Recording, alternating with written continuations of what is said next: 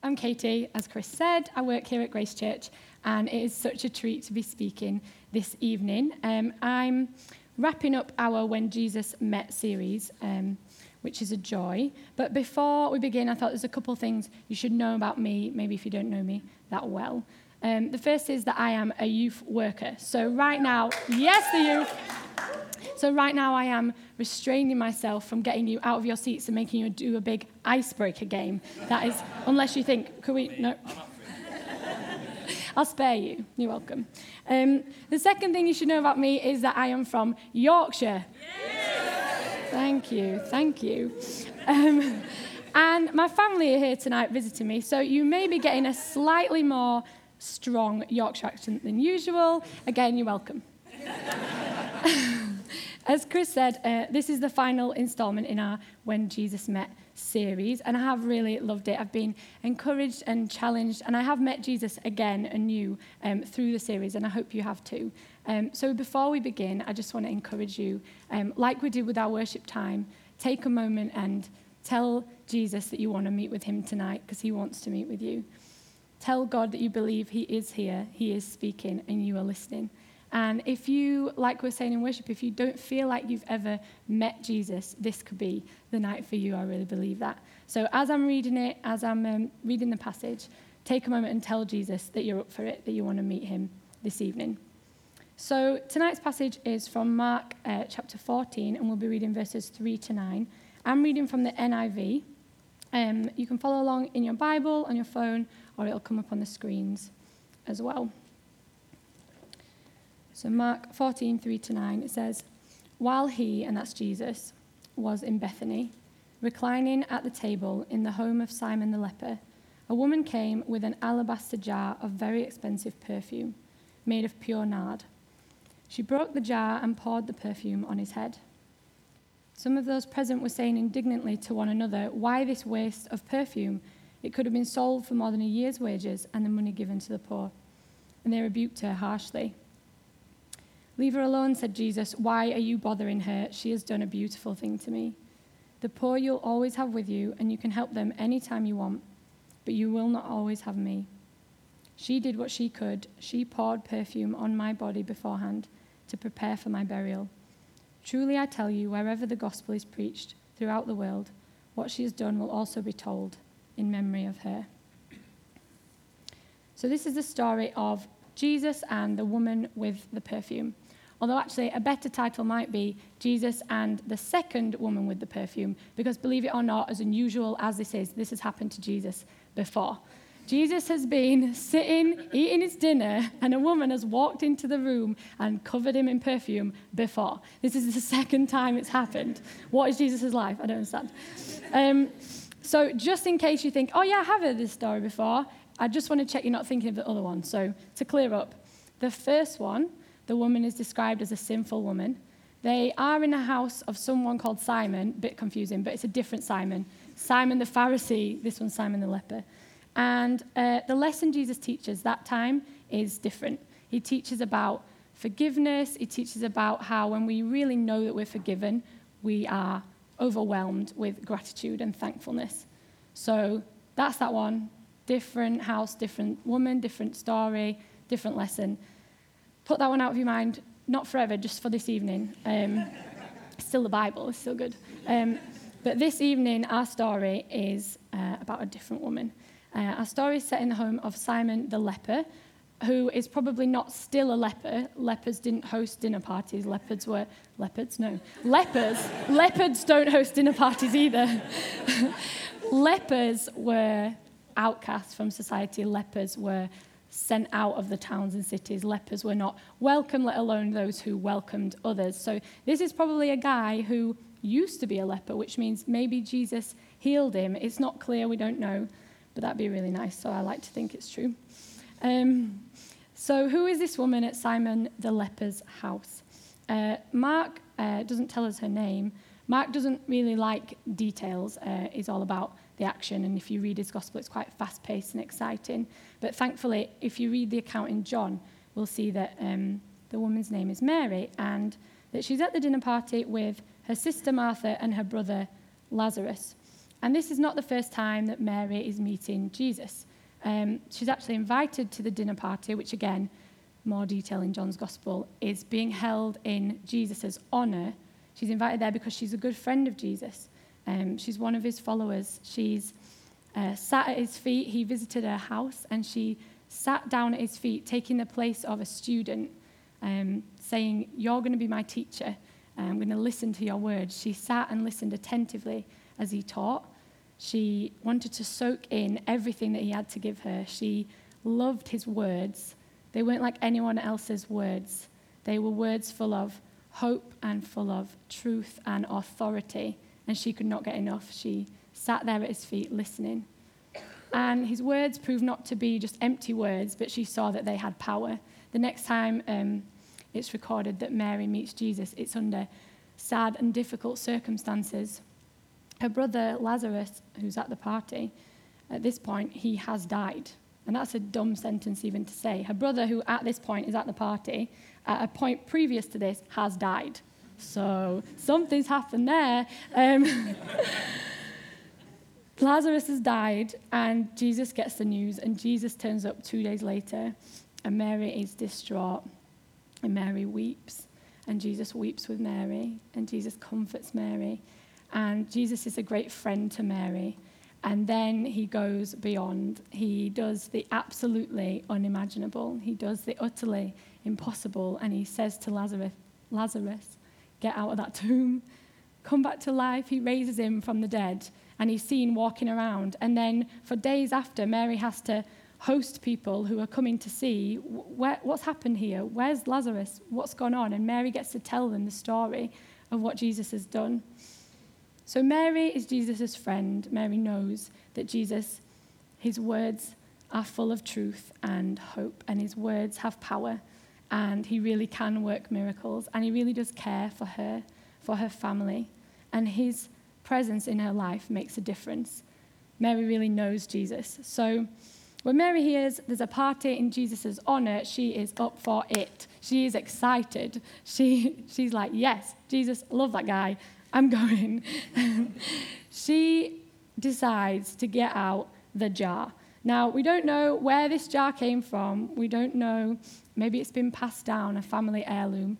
Maybe someone brought it when Lazarus died and then it didn't get used. This is a really expensive jar of perfume. And Mary decides, okay, this is what this gets used for. Um, this is a really, really expensive thank you gift. But in fairness, what do you get someone who just raised your brother from the dead? Like, it's, I think it's apt. But I think Martha's probably not convinced. I reckon Martha's like, Mary, just don't you know, don't be extra, don't overdo it. Just like, maybe help me make a cake. Like, Martha's at the meal actually, and she's serving. So she's, you know, she's doing her thing. But Mary's decided this is a go big or go home kind of moment. Mary's decided she is all in. She's got the jar, and it says she broke the jar and poured the perfume on his head. So she doesn't even get the jar and then gives Jesus a little bit, like a couple of drops, like ceremoniously. She breaks it. Like, there's no need for her to break it, but she breaks it. She wants to say, This is all for you. I'm holding nothing back. I'm not saving any for later. I'm not keeping anything for myself.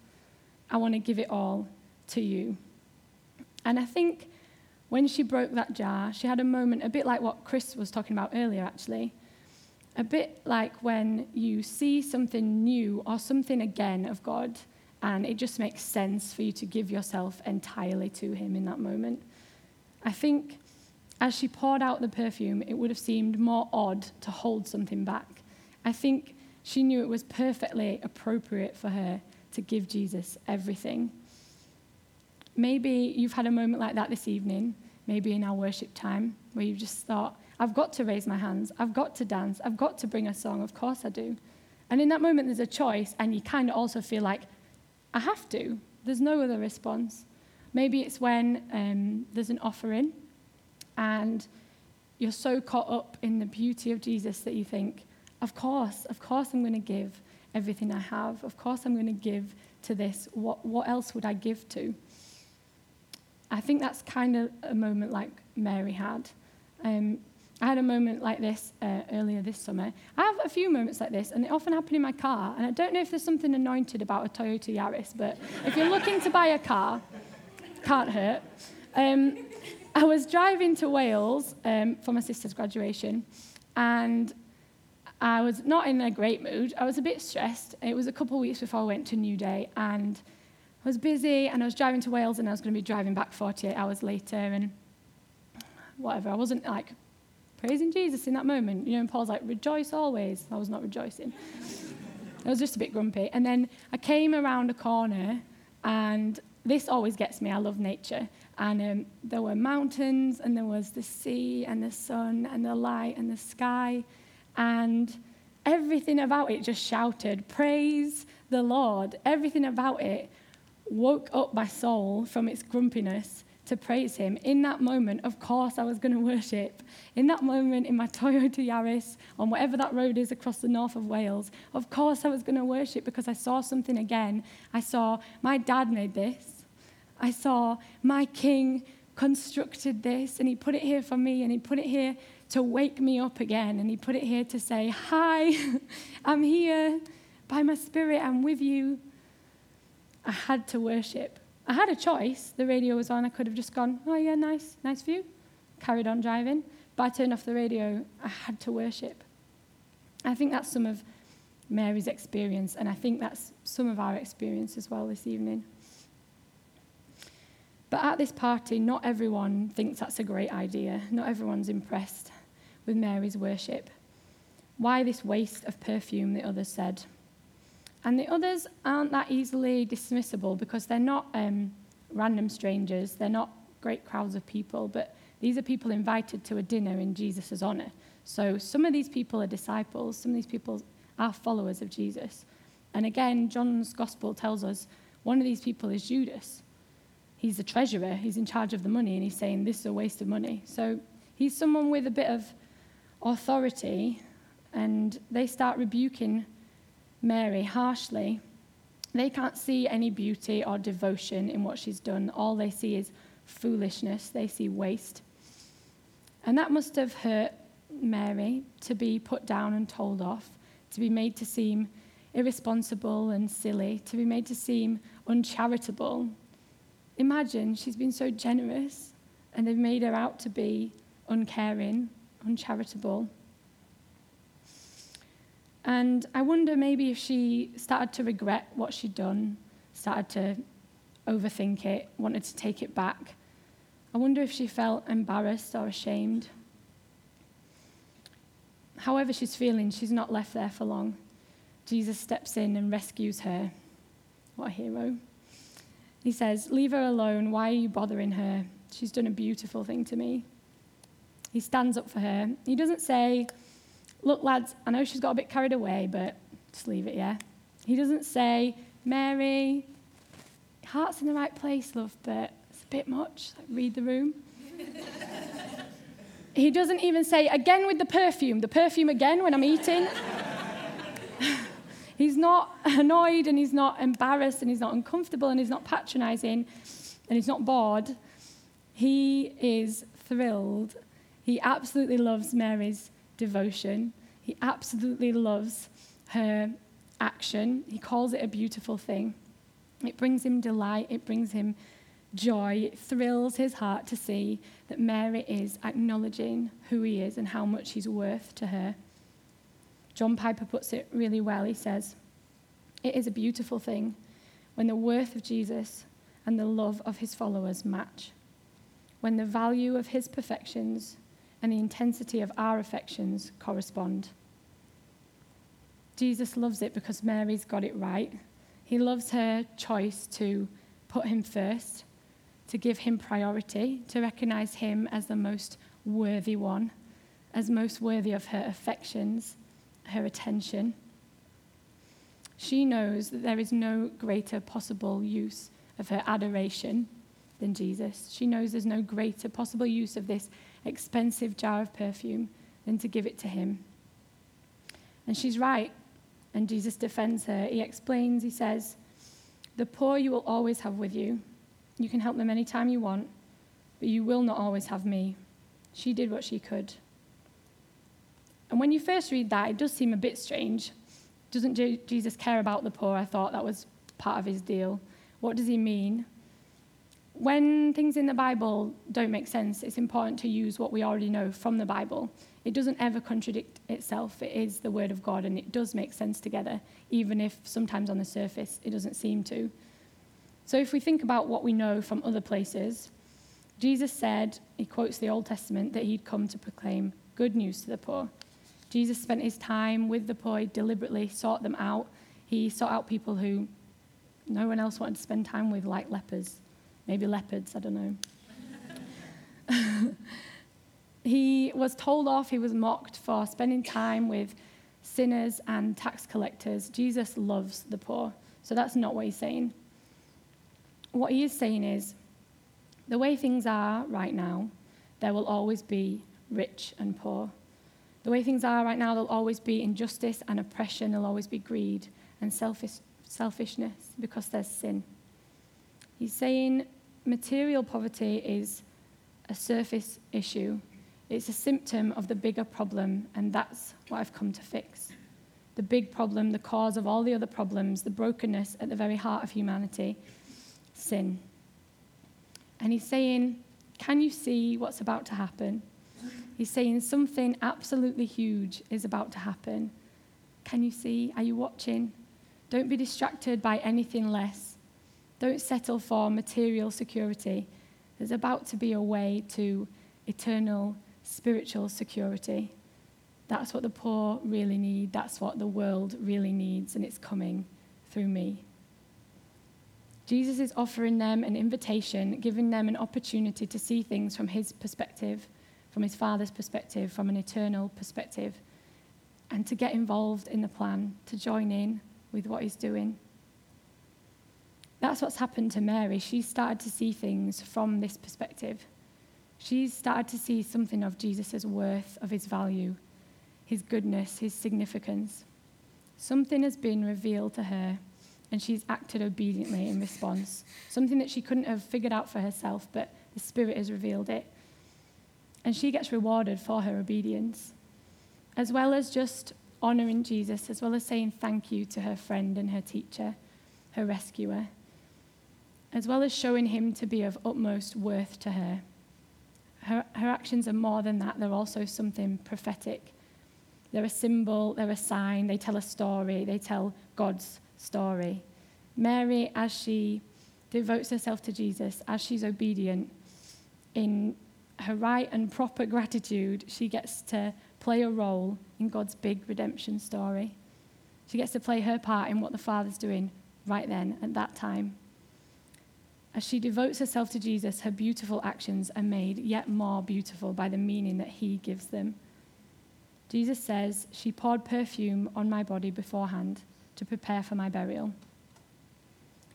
Without Mary speaking a word, and probably more profoundly than she would have been able to say, her actions shout, Here is the King, here is the precious one, here is the most worthy one, and he's come to die.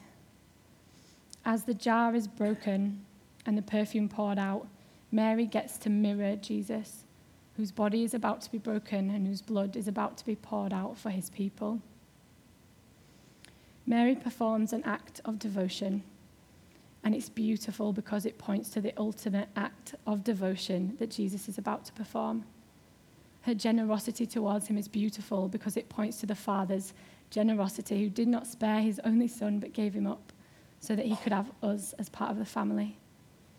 Her obedience is beautiful because it points to Jesus' perfect obedience to his Father, obedient even to death on a cross. What a privilege that Mary, just by being obedient and responsive to Jesus' goodness to her in the first place, finds herself perfectly in line with the purposes of God. So that her story is woven into his big gospel story in a way that all this time later we're still talking about. And not just here, but like Jesus said, wherever the gospel is preached throughout the world, she will be spoken of. Jesus' words as she sat at his feet when they first met are true. Mary has chosen what is better, and it will not be taken away from her. What a privilege. I know that's my story. I know that my life once did not fit with God's big plan. I know that my life did not once honor Him and give glory to Him. I know that my actions once only pointed to myself and nothing else. And I know that as I found Jesus, I found a place in His story. As I saw His devotion to me, I found that my actions could point somewhere better, that they could say something more, that they could have meaning and significance in a way that they couldn't on my own. And if that's not your story, it can be. And if it is, then it should bring you joy. The other people in the room, it wasn't their story. Up till then, they hadn't chosen the better thing. They were in serious danger of being distracted by lesser things um, and missing the best thing. And it's so sad because they were so close to Jesus. They were sitting right opposite him. And they're about to miss it. They're about to miss the whole point of him being there. We know if we read on that Judas definitely misses it. They didn't see the beauty in Mary's actions, they only saw waste. I wonder what they made of Jesus on the cross. I wonder if they remembered this lesson. I wonder if they remembered that this is a beautiful thing and not a waste. I wondered if they could say for themselves, He has done a beautiful thing for me. Or would they just see a wasted life? And we all have days where we're these people. We're not all Mary all the time. I know that. I know it's true for me. We all have days where we're distracted and days where we want other things more than Jesus. But thankfully, Jesus never ever goes back on his act of beautiful devotion. He never ever takes it back. He never ever regrets it. It's always there for us to come back to and be wowed by again, like turning that corner in Wales. It's always there to wake up our souls when they're grumpy. He's done it once and for all. He's not taking it back. He broke the jar. It's all poured out, and it's poured out for us. Would the band like to come up?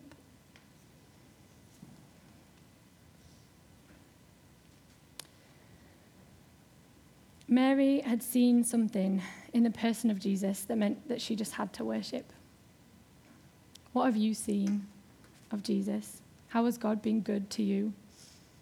When we know who Jesus is, when his goodness and his significance and his beautiful devotion have been revealed to us, we have the privilege, like Mary, of being mirrors that reflect him.